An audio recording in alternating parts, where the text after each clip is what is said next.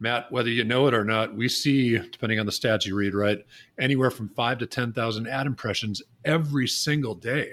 If you're just targeting your ad to a general demographic, it's really hard to cut through that noise of five to 10,000 ad impressions every day. Joining us on Bridging the Gap this episode is from the sandy beaches in Florida, Charlie Van Derven, the founder of Social Advisors and the LinkedIn guru. We start the conversation by just go with me here, picturing ourselves in Charlie's master bedroom at his first boardroom table as he walks us through his vision of social media years ago and what he saw social media developing as on the horizon. That's where Charlie started his first company was in his bedroom. Charlie takes us through the challenges advisors face with content marketing, building your LinkedIn network and niche, and the importance of a simple message to a new connection right after you make that on LinkedIn. It's awesome. I've been using it. Charlie helped me get there, and it's incredible. Charlie also talks us through tools to help advisors overcome and stay committed to the drawbacks of not seeing instant gratification ROI from your first couple of posts. This conversation was awesome, and Charlie is an amazing person. So listen now for a fun conversation between myself and Charlie Van Derven. This is Bridging the Gap with your host, Matt Reiner. Charlie Van Derven, welcome to Bridging the Gap. You know, we're, we're almost neighbors here, right? I'm traveling this week. You're uh, just, what, three and a half hours north of here up in Daytona Beach Shores. Daytona be Beach spe- Shores, right? Be specific, Matt. We got to put the shores right? in there. Yeah. That's right. All right. Shores. How are you, my friend? How's everything good, going with you? Man. I'm good. We, yeah, we, uh, you know, probably distant neighbors, but we do stare at the same ocean. So, yeah, we yeah. should have done this one in person. We could have met in the middle, and we could have done it in person, right? Well, I, just I'd, we would have known. I'd have come on down to Hollywood, and you know, there's uh, there's probably a lot of faces at that conference that I haven't seen in a while. It's uh, uh, with you know, with with pandemic and lockdown. I was at the Jolt conference in Vegas two or three weeks ago now. Um, yeah. And uh, it was, man, it was just nice to be back in person and get everything kind of felt normal again for a second, you know? Yeah, that's the truth, man. That is the truth. It, it's nice to be just in person, to see people, to be able to shake hands, give hugs, kiss babies. That's right. And you know how it goes. It's just, it's just nice to be back. And I think that there's a lot that we can gain from the balance of the two, but it's just good to be in person. Well, I'm really stoked about this conversation because you know I think that there's a lot. Every every conversation we have, I try to learn something, and this is something that I'm passionate about with social media and LinkedIn and creating an influence. And I think you've got so much knowledge and and you know experience in this space that you're going to be able to teach a lot of us what to do to to kind of keep our our voice prevalent. I'm curious though, and I ask everybody this, like what got how'd you get to this point right? How did you get to social media for financial advisors? I mean did you wake up when you're six years old and were like you know i really can't wait till social media comes on the horizon. I'm going to work with financial advisors. Like how did you get here? Let's let's go back a little ways matt. So we were chatting you know we were chatting uh, uh, before we started to hit the recording about we both spent some time in arizona and i'm i finished up college in northern arizona. I um, back to Green Bay, took my first job at a, at a Radisson Inn, right? I mean, young guy out of college with a history degree. What are you going to do? So, anyway, in a roundabout way, I ended up in Alaska for a little while. And then I got what felt like at the moment my dream job running a sales territory for Oakley. I was I was a you know I've been on skis since I was three. Started snowboarding. I got a couple relics behind me here. Um, yeah. You know, so I, I, get this job with Oakley, and the territory was terrible. It was Minnesota, North and South Dakota. This is like maybe 97, something like that. and um, so we were pioneering new product lines anyway. It wasn't everything I thought it was going to be. And so I moved on from that job, found my next job in the newspaper, which is how we used to do it, right? And that was with this little technology company in downtown Duluth, Minnesota, a company called 50 Below. Now they they were in a handful of verticals. One of those verticals being financial services. The other four were retail verticals. And the technology we were doing at that time was data-driven templated websites for you know for Morgan Stanley, Smith Barney before their merger.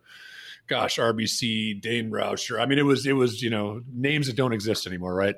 But we hosted, I think you know maybe forty-five or fifty thousand templated data-driven sites, and then we did, of course, the the locators, type in your zip code and find an advisor near you.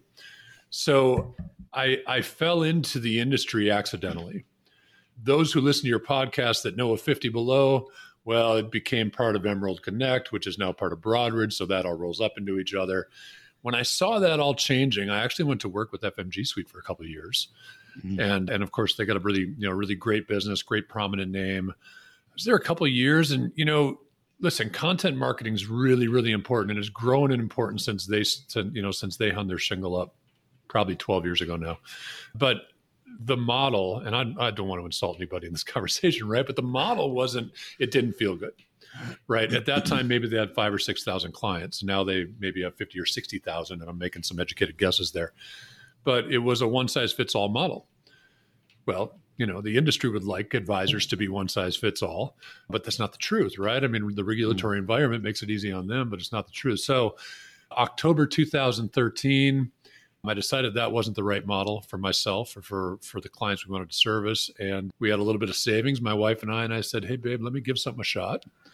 And I moved all the furniture out of my master bedroom, with conference table in, popped open the laptop, flipped open the cell phone, and said, I do social media for financial advisors. But nine years ago, Matt, I didn't know what that meant really. At that time, it was all content development, you know? Um, yeah. And, and that's evolved greatly over the years. But that first day, it was social media for financial advisors. So, no, I, I wasn't 16 years old and, you know, just dying to do uh, to do social marketing for advisors. It just that's that's where things evolved to. I, I found a passion for the content. I love business development, meeting new people consistently, creating new opportunities all the time. So that stuff feeds my soul every day. So, so walk me through this. I can imagine I'm putting myself in it sounds bad and awkward. I'm putting myself in your master bedroom. Yeah. Uh, and so hey, so did our so did our first four employees, by the way. That was weird, actually. yeah. So that, all right, so it's not that bad. It could have been coming off a little bit worse. But I, I put myself in your master bedroom that day. You open up your laptop. I understand that like mentality. The first day, you got your cell phone. You're, you're ready to go. Yeah. At that point in time, and I know you've evolved drastically since, but what was the vision for social media for financial advisors at that point in time? It was it was it was all heavily content marketing, right? And and so there was a you know a lot of uh, and, and and not real deep in financial topics, right? And and some some of the philosophy from day one or you know month one or you know, quarter one exists today in that there was a recognition when you come out of an environment like and again i don't want to bash fmg suite i got i got great friends over there i think they got a good product but you come out of a position like that or a business like that where nothing was personal for the advisor at all. Right. Now, relationships aren't created because you pump out the best white paper. And, and that mm. was the issue, right? You got a great video on, you know, whatever, fill in the topic, 529 plans. Great. But that's not how relationships are built. And so the foundation of this business was really highly personalized content, never really hard hitting financial type content, but content that allows people to relate with other people. Right? We buy from people we know and like and trust. We don't buy from people who have, you know, the shiniest widget. Right. Mm. So yeah. so foundationally that still exists today. Right? Where it's about connecting people and when we're developing content, it's about telling a personal story so we can help to create relationships. So let's let's dive into that for a second. Then I want to switch yeah. and transition over to LinkedIn because I think that yeah. LinkedIn is an is an avenue that I'm I'm a firm believer in. But on content marketing, on the idea of of developing good content, I think that financial advisors and, and I, I've talked to many other people on the podcast about this because I think it's such an important topic. Everybody's looking for growth and they have the ability to do it if they focus on the knowledge and figure out how to do content marketing they could grow sure. where is the challenge though that you see because financial advisors have so much knowledge they they hear these stories like they're good at storytelling that's how they close business like we're really good at storytelling yeah. what makes it so difficult for them to content market? Where do you see the challenges that that advisors are facing on the content marketing side? You know i'm going to tell you more than anything else it's commitment to it Mm. right? You've got you know i keep coming back to the to the the firm i used to work for right? But you've got you've got easy options right? You've got checks most advisors have check the box options whether it's in, in fmg suite or you know a, a firm approved content or you know there's other services out there like uh, you know content curator type services where you type in your keywords and they go search google for articles there's a lot of really you know really easy ways to get content out on social media. Now, that's not the best content, right? There's nothing that pertains to you. It's it's linking off of LinkedIn or Facebook or wherever else you're posting your content. So it's not getting a lot of exposure. But I feel like most advisors feel like they've done their job when they check that box. Mm. And frankly, if you look like everybody else, you know, you're not you're not doing anything to differentiate. So it's it's a commitment to it, whether that's an outsource option or whether you're doing it yourself or someone on your staff is doing it. It's absolutely being committed to let's let's call it the craft, right? And I, I don't care where you start today, but you'll get better and better and better as you go. Without that commitment to it, it doesn't happen. And I think that that's the challenge too, right? Because I think advisors we're so analytical and we're so focused on our time and growth, and it's hard to put an ROI to that hour and a half that you spend towards content marketing and pushing it out, it, it, because it doesn't you have don't have an immediate ROI, right? Uh, it, it is a consistency it's action like i think about sales right activity activity activity drives results but you mm-hmm. got to be consistent at that and I, I, just think it's so hard because there is no roi and i see it even in my own firms right like some of the leadership is you know they, they're like well what what was the ROI on it? How many leads did it get? It's like it's not that one post right. or that one initiative. It's a, it's a combination. I think, and, and, so have you helped? Have you found tools or thought processes or strategies to help advisors overcome that and stay committed to it? I mean, that that is a hard thing. It's hard for humans just to stay committed to a weight loss program. Like, how, how do you get committed to something like this where there's very little instant gratification ROI? Yeah, you know that, and and that's you know that's certainly an issue. Um, one of the things that came up repeatedly at Jolt, whether it was main stage or panel on a you know on a uh, on a you know on a backstage or anyway. So one of the things for every presentation, one of the things that came up was 24 to 36 month commitment right? That was the number i heard over and over and over is you've got to commit to a strategy 24 to 36 months. If we back up in this industry a little bit and we go back to you know people starting at merrill lynch 30 years ago required to make 250 dials a day and you better have 10 phone conversations right? You've got to commit to those 250 dials but you also got to commit to those 250 dials for the next year for the next mm. two years, for the next three years. If you stop at the one day of 250 dials or the one week, it's not going to go anywhere either. Right. So, in a large enough sample size, right, and this is everybody's a little bit different, but if you've got a large enough sample size, your sales, those new clients, the new assets, those are results, right? And they're results based on whatever activity it is you do you know whatever, whatever strategy you've got and certainly i believe in an integrated strategy. Content marketing is just one little piece of that.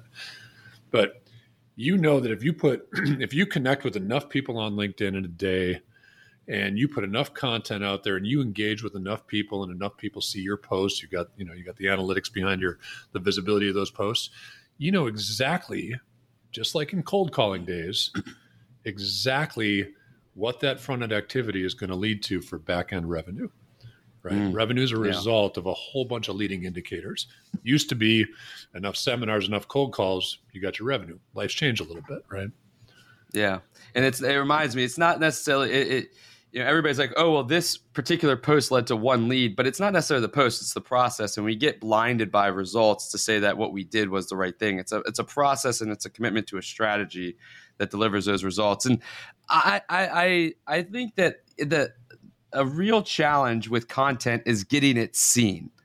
And I think that that's one of the biggest values of, of, of, LinkedIn is that you can build a community of people that are similar to you, that you can have them see your content. And it's a way to engage with them on a consistent basis. You're big into LinkedIn, and one of your biggest views is that you need to build your own niche in LinkedIn. Oh, yeah. So, talk to me about how to build the right network on LinkedIn and you know, what are some of those tactics to engage with the network as opposed to just having all these followers or these likes or these connections? Like how do you engage with them and turn them into relationships as opposed to just connections? It's a great question. I think most people struggle with it. Great i've got 2000 connections on linkedin. What do you do with that now right? First let's talk about the niche. If your network is anybody and everybody well let's back up even further than that. If i were to ask the question and i've asked it of thousands of people over the years. Who do you want to work with? If the answer to that is anybody with money, and it, it listen, it came up in a call yesterday, right? anybody with money that's a really it's you know it's it's a that's a that's a really difficult target it seems like it's a really easy target but the biggest problem is that i i believe financial services is the third most competitive professional industry in our nation right mm. FINRA, FINRA's number, right? And I say this, everybody, anybody who listens to your podcast has heard me speak somewhere before. This comes up a lot. FINRA's number is 687,000 advisors in this country. Now, that includes RIAs, and certainly those aren't all practicing, but even if it's half of that, right? Maybe it's 350,000 people. You've got so much competition when you're after a generalized audience. And by the way, pre-retirees and our retirees is not a niche. Okay. So, and you know, that's a lot another comes comes up a lot when I ask that question also, hmm. pre-retirees and retirees. Well, of course, right? We all do. The more narrow you get in your niche, the less competition exists within that particular niche, right? If you like to work with medical professionals, some would argue that's not a great target. But if you like to work with business owners, narrow that down. What type of business owners, right? You want to work with manufacturers? Join the Manufacturing Association. Sure, there's a couple other advisors there, but there's not a thousand other advisors there, right? The other thing that happens when you get narrow is now you start to speak very personally, right? So those people that you know they their niches let's say you know government employees right they're going to talk about pensions and and things that might be different than a typical 401k right so the more narrow you get the more personal your communication becomes not only written or you know not only verbal over the phone and meeting with people but also in your content marketing now your content marketing starts to speak to somebody instead of the generic let's save you taxes in retirement of course, we want to save taxes in retirement. So does everybody. So does everybody post the same content around that. Right. So when you get narrow, you start to speak to your audience. As you're talking, I'm drawing out all these different ideas, right? Narrow equals personal. You want to be that narrow lane as opposed to the broad lane, right? Yeah. Be the narrow as opposed to the broad. And you, you you start to create connection. And connection is built not just based on what you say or what you talk about, but it's about how how deep you get, right? Too often we're always so so broad. And I, I, I was down here at a conference and Michael Kitces was talking, and he was talking about how being a niche practice, you you just you you have you're more efficient, you grow faster, you have higher growth rates. It works. So now the question gets to is okay, I've identified my niche. I want to use LinkedIn what's a strategy? Like, I can just go connect with all these people, but like, how do I connect with them? What's a strategy to talk about building relationships with prospects on LinkedIn that I can use within my niche? Here's one that I love. First off, you got to bring value, right?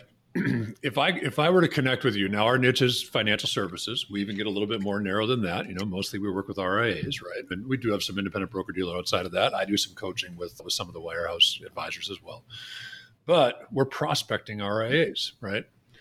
If I come to you, Matt, and I say, hey, Matt, let's have a conversation about how we can grow your business together or something along those lines, right?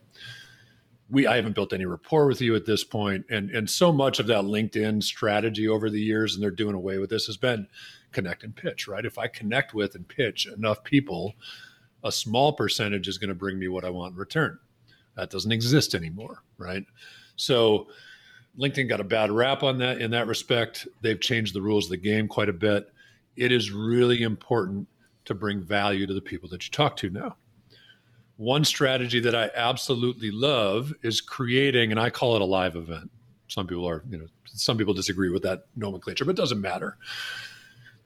in your case, you're doing a podcast, right?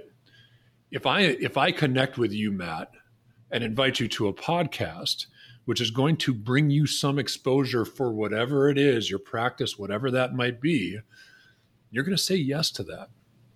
Mm-hmm. Right? Even if I don't know you, that gives me an opportunity to connect with you. Right? So that's one of the strategies we like to implement is I mean, you and I get an opportunity on this podcast to get to know who each other is. Do we like each other? Awesome. If we like each other, we could create reasons to talk after this podcast. If we don't, that's cool too. You know, you you move on in life, right? It right. is about bringing value. You and I do a podcast together. I connect with somebody on LinkedIn, ask them to do a podcast with me, or hey, can I interview you for my blog? They get exposure. They get some content out of that. You get exposure. Now you've got a shared benefit You got to open with a shared benefit. If you're opening with a pitch, you're dead in the water already. the next thing you've got to do is pay attention when you do that podcast or that blog interview or whatever your your live event is. First off, that's a great catalyst for the content you create for social media, by the way. You know, so you're, you're drawing more out of that. When you do that, you get an opportunity to learn some of the pain points that you can solve. Right? You don't solve those in that interview. Put those in your back pocket. That creates your opportunity in the future. Right? So, on LinkedIn, this is we're talking a little bit outside outside of LinkedIn in that case. On LinkedIn, engagement is key. Right? So the people that you meet in the podcast that you like, that you want to get to know more, that you want to, you know, push that push that relationship forward, make sure that you're you're keeping those people on a list and you're interacting with them consistently, right? If they post mm-hmm. content, mm-hmm. interact with their content, right? After you do that a few times, you could go to the DM, you could send them a nice message, you know, hey, I love the content that you're posting. It's an easy place to grow relationship in that regard. If they show up in the news at all, that they've got some accomplishments, it's easy to find that information and interact with them in that regard. Going back to an earlier thought, jumping around a little bit here when you do that live event and you learn that pain point, you know, we'll go back to something cliche, but taxes and retirement, right? Oh my gosh, I'm a business owner and, you know, or I'm a realtor and all these commissions, the taxes on my commissions. Once you produce that blog or that podcast or whatever it is, you go back and you say, Hey, Matt, that stuff's ready to go now. I put it up on social media. I'd love for you to share it. By the way, you mentioned this one thing, right? You said taxes on your commissions as a realtor you know, I, I, got some advice for you. You know, mm-hmm. let's let's grab a cup of coffee. Whether you use me for help or not, I want to make sure you're the best setup you can possibly be. This is where mm-hmm. now you can start to present your services, right? You've built rapport, they like you, you know where their pain's at. I won't call it an easy conversion. There's no easy conversions, but that opens up your opportunity for conversion from connection to blog interview or podcast to pain point to opportunity it's it's the give and take mentality, right? Like I got to give something to get something, and and some so many people go in so hard with the pitch, and then they just try to move on. I love that idea of having like that live event, and I think that what advisors can also take away from that is when you get that information, this is where you use your CRM more effectively. Like put oh, that person in your CRM, put that knowledge base in your CRM. When you write a content piece, pull up a list of everybody that would have a tag or a filter on that piece and let them know and send them a personal note even if it's like a i love the handwritten notes still as well yeah. right? Send them a handwritten note.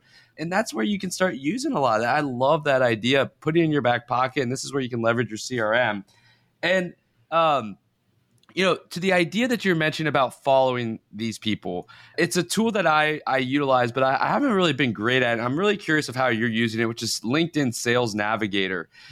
Walk us through what Sales Navigator is, how you use that, because I, I've I've seen it be the tool to continue following people, but how do you leverage that? to stay in touch with them and and to stay in touch with lists. And I think it's an amazing tool. I just I haven't really been able to find a way to get the most out of it. So that's what I'm hoping you can give me the golden ticket to uh, the LinkedIn Sales Navigator Gold. It, it, well, it used to be that you know in, in a closed ecosystem, right? That LinkedIn ecosystem, I would I would have told you two years ago. I'd have told you LinkedIn Sales Navigator is the best sales tool I've ever used. Now I would have to couple that with the CRM that we use, right? Because LinkedIn used to be that ecosystem where we, we really built relationship. The CRM has supplanted that almost as the well, at least the brains behind the ecosystem. So Sales Navigator, for those who are not familiar, get familiar with it. It's awesome. It's I think it's 99 bucks a month. So it's it's you know one of the couple of ways that Microsoft monetizes LinkedIn. It's a query tool. That's it's really what it is. You know, I mean, it, it gives you a lot of intelligence outside of that query, but it starts as a query tool.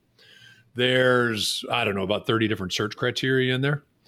That if your audience, if that niche we talked about is a professional niche, you won't believe the numbers that show up when you start querying, right? I am trying to think of a search we did. Um, what town? Omaha, Nebraska, Union Pacific. This came up. This was, you know, this was a conversation I had this week. An advisor in in Omaha that you know we're talking about niches. Oh, I don't know, you know, kind of just kind of general, the same kind of result, right? And I said, well, any companies you like working with there? Any companies that have kind of a, a differentiator in the way they set up their retirement plans? And she said, Well, Union Pacific's here. And I said, Well, awesome. That's probably really good. I imagine there's a lot of people still on pension at Union Pacific, right? Yep. Anyway, so we did a search. You search by geography, you know, Omaha, Nebraska, Union Pacific, director level and above. So we get reach some affluence with our search. Plugged in a few different criteria, but there were like 3,500 profiles that fit that criteria. Mm-hmm. Now, the one drawback is Sales Navigator is only as good as the data that's maintained on LinkedIn, right? So if if you got a bunch of users aren't maintaining their data and maybe they left that job five years ago, that's in that search too. But we're willing to sift through some of that to get to the opportunity. 810 million profiles on LinkedIn. Sales Navigator is the tool to finding the people you want to talk to out of those 810 million people. About a third of those people are in North America, incidentally. The other cool things about Sales Navigator is, you know, if someone shows up in the news, they're going to send you a notification. If someone you save in Sales Navigator, they're going to send you a notification. So you're prompted then to go out and offer your congratulatory message, stay present, maybe ask them a question about what that means for the future or whatever, get a conversation going. If you're prospecting certain companies, right, they're going to tell you, you know, headcount growth or, or shrink of that company. Anyway, so anybody you save as a lead in that platform is going to show up in the news feed on Sales Navigator.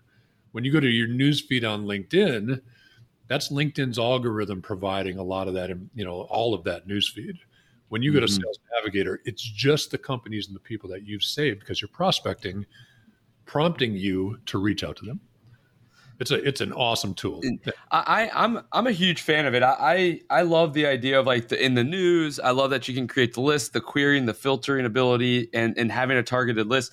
But I also you know especially for wealth managers, right? Something that's really cool in Sales Navigator is you can have triggers be for when they change jobs or when they get promoted, right? So if you think about changing jobs, well, then now that's a 401k rollover opportunity, right? right? And if they get promoted, they got a raise and you can go and they may need some help now. They may it's a little bit more money. So you get life events. And life events, we have to remember, is when people want help. And so if you can catch them in those moments of those life events, you have a higher likelihood of having that live event to where then you can help engage with them and you can give them something of value in that moment that's necessary for them to start building the relationship, which I think is just phenomenal. I think yeah, think, thanks for bringing that up, man. Because yeah, you're right. One of the filters is 90 days, change jobs in the last 90 days. You know, those are active people too on LinkedIn because they've made mm-hmm. that update.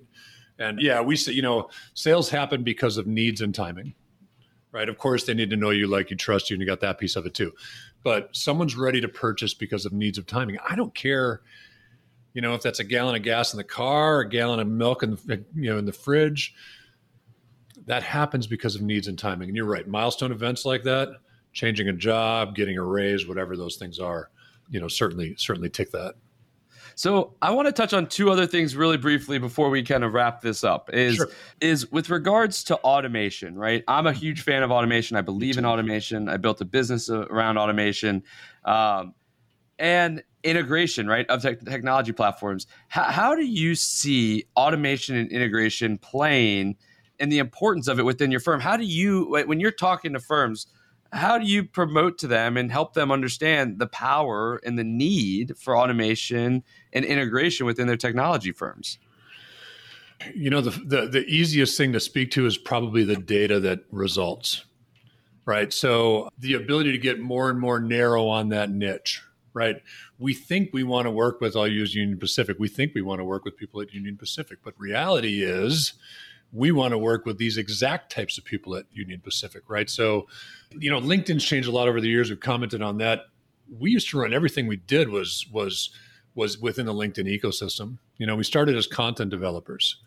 We realized content standalone, great, nice offering, but if you're not engaging with people, that content's not getting in front of an audience. So then we turned to LinkedIn for that engagement, maybe six years ago.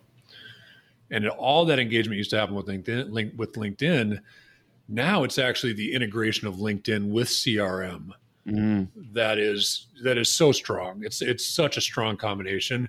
You can run ads on Facebook with a lead with a good lead magnet all day long. You're not going to touch your ability to get in front of professionals, you know, from a LinkedIn connection. right? So LinkedIn will integrate with just about any CRM now. Mm-hmm. So you've got the capability of, of adding 5, 10, 15, 20 people a day to your CRM that fits that niche we talked about. That yeah. integration is, is is really essential for your business development. You need to be talking to a large audience. Yeah. The yeah. best the, that, go ahead, Matt. Keep no, keep going, Charlie. Sorry, keep going. Keep going with your thought. I was going to say the best CRMs have the greatest lead scoring capabilities right? So we've got some great industry CRMs, but they are truly C, uh, the C being customer relationship managers. They are not marketing platforms, right? The lead scoring capability is the most important component of any marketing automation platform. The ability to track when somebody hits the fee page on your website or watches a key YouTube video or watches one of your podcasts or interacts with one of your social your pieces of social content. So you put all you, a guy like you who's been you know we're we're deep into dozens of, of podcast episodes. You've got several companies that you're involved in in one capacity or another right now. The ability for you to load all your marketing assets through one platform so you can track the people in your in your crm the the starting with 50 but within you know within a year the 500 or 1000 people in your crm your ability to track the 20 people who are interacting with your marketing content all the time is what you know that's what lead scoring is there for right? And and so i think that's the most from marketing automation perspective that's the most important component of a good crm i mean and that's uh, lead scoring is kind of where i was going with it because i mean that that is a power of the crm and that's the power of understanding uh, you know that is your ROI. Maybe it's not leading to a, a, a sale right away, but how are people moving through the funnel, and what are your conversion rates at each part of the funnel right. as people are moving through it? Which then leads me to, into retargeting, right? The idea of retargeting. If you have that information, then you can start sending really targeted emails to the people that have been clicking on a certain page or a certain type of content, and so I'm, I'm interested from your perspective some of the tips on retargeting. Like how is an effect how can we think about retargeting? So we've got the big funnel. We're now getting leads. We're now interacting with them and connecting with them. Now we're funneling them in and lead scoring them.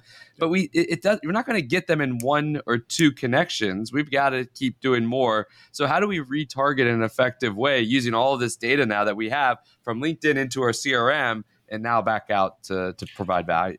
I'm sure you've got a pretty sophisticated listener base but I'm going to say, first off, retargeting is when, you know, if you're into fishing and you looked at that fishing pole on Amazon, you didn't buy it, and then you went back to Facebook and there was an ad for that fishing pole, that's retargeting, right? You traditionally, that's just done with pixeling that product page on Amazon. Now Facebook knows you're on that page. So anyway, just to just to clarify, retargeting versus targeting an ad towards a demographic. Now, again, going back to that number, I said 687,000 advisors in the country. In the last nine years, we've built a database, opt-in database, whether it's a webinar promotion or LinkedIn connection, however they got there, you know, responded to an ad, whatever it was. We got a database about 28,000 advisors who have opted into our communication. They know who we are. Matt, whether you know it or not, we see, depending on the stats you read, right, anywhere from five to 10,000 ad impressions every single day if you're just targeting your ad to a general demographic, it's really hard to cut through that noise of five to 10,000 ad impressions every day. So retargeting is a much, I think, wiser spend for your ad budget because you're advertising to people who know who you are. And to your point, when you've got a code on, you know, the financial planning page on your website, you know that person that's in your database has been on that financial planning page of of your website so that when they go to Facebook next time because you're tracking that page individually they can see an ad for financial planning if they've mm. looked at a different page of your website they can see a different ad so it speaks directly to their needs further personalizing that relationship right i yeah. think for people who don't know how all that works i think it's almost creepy you know, like the the big brother aspect of it kind of creeps me out a little bit. Yeah. Um, but from a you know from a, a business owner's perspective, man, it's gold, right? So yeah. you got to stay organized. You know, you gotta you gotta you gotta put out. So the first step is understanding the value you create for people, and and what that looks like. And I'm talking granular. Right? So so what are the things that the the individual components of your business that feed your client base, right? What's the value around those individual services that you provide? Next, you need to build content around those individual services. The content exposes who you are and what you do, but from a data nerd's perspective, the content is there to collect information about that, you know, that consumer base, that database you're building, right? So by con- by collecting that information, you're feeding whether it's email content, whether it's retargeting advertising, whatever it is, you're feeding content that is highly personalized to the person that's consuming your, you know, your marketing, you know, resources, whatever.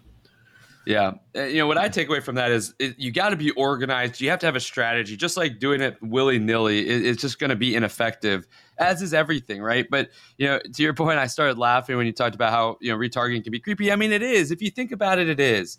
Like that, that we're able to know so much about people. But it's, it is the way that people are are learning new information and to be honest i'd rather be retargeted on things that i care about as opposed to be ad spammed on things that i don't care about right so there is a positive side to it now it will be creepy when my amazon alexa starts having you know charlie's voice because i'm on your website and it starts having charlie talk to me like matt go click on this section of the website that now will be a little bit creepy but until then, it's just it's information I want to know about. Like I care yeah. about that stuff. I don't care about X, Y, and Z, so I don't want to see those ads. It's it, it there is a positive to it on that side. Charlie, I, I, mean, we could talk about LinkedIn so much. I, I'm a huge fan of LinkedIn. I think that finding your niche, building a list, having a strategy, and having you know really you know organization is key. Uh, I, I want to end with with two questions that I always ask our listeners, and then I want to make sure that our listeners know where to find you because you are so knowledgeable and we can all learn so much from you. Um, is the first one? I'm a I'm a constant learner. I love I'm a lifelong learner. I think that one we should all be. Uh, that's just my personal opinion, and I love to read. And so I always like to ask my guests, what's one book out there that we should all be reading? Because I need to add new books to my bookshelf uh, to fill this wow. thing up. You know, it's an old one right? But if if you so we are I, I, think a lot of people move into this industry matt and they're you know in financial you know they go to get a finance degree whatever it is right? And they're going to provide a lot of help to a lot of people and that's awesome and i love that. Ultimately most of us become you know fall into a sales role. You can hone your sales skills but what i would recommend you do is hone your psychology around sales mm. right rather than the words you say, the understanding you have of your buyer. It, it, I'm sure a lot of people have read it already. It's a wonderful book. Influence by Cialdini is a, a cornerstone book for for my foundation in business development. Love um, it. Yeah, love and, it. You know, I've read I've read it a few times. It is. I mean, it is. If I'm going back to one book, that's it. I like it. That's awesome. All right. And then now I take this from Barron's, and so I always give them credit, but I always thought it was great at their conferences. They always ask their guests, what's one piece of actionable advice that our listeners can take away from this conversation yeah. that will make them better tomorrow? Because of it? What's one actionable piece of advice? All right, let's assume you all got a niche, right? send send ten. So you're only as good as the database you're building. Honestly, you need to be speaking to a large audience and content marketing and CRM and you know all these great automation components. They make it possible to speak to a lot of people.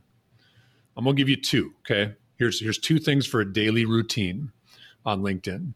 Send 10 connection invitations every single day. That's 70 a week. Send 10, I don't care if it's Sunday, send 10 connection. You got to be building your database. You've got to be talking to new people. Second piece of advice on your daily routine comment on three pieces of content every single day, but track the people you're commenting on. Because once you've commented on a couple pieces of their content, you're going to send them a private direct message that compliments their content and ask them a question about the content you've consumed. You're going to start mm. new. Com- you're going to start a new conversation. If you if you do that three times a day, you send you know you send somebody a, a direct message based on the content that they create. You're going to start probably one or two conversations with the target person every day.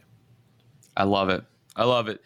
Charlie, it's been a real pleasure, man. And I've learned a ton already. And I, am going to be continuing to follow you and hopefully stay in touch. I'd love to stay in touch and continue to learn from you. And I know that our listeners will probably want to continue to follow you and learn from you. And so, what's the best way for them to?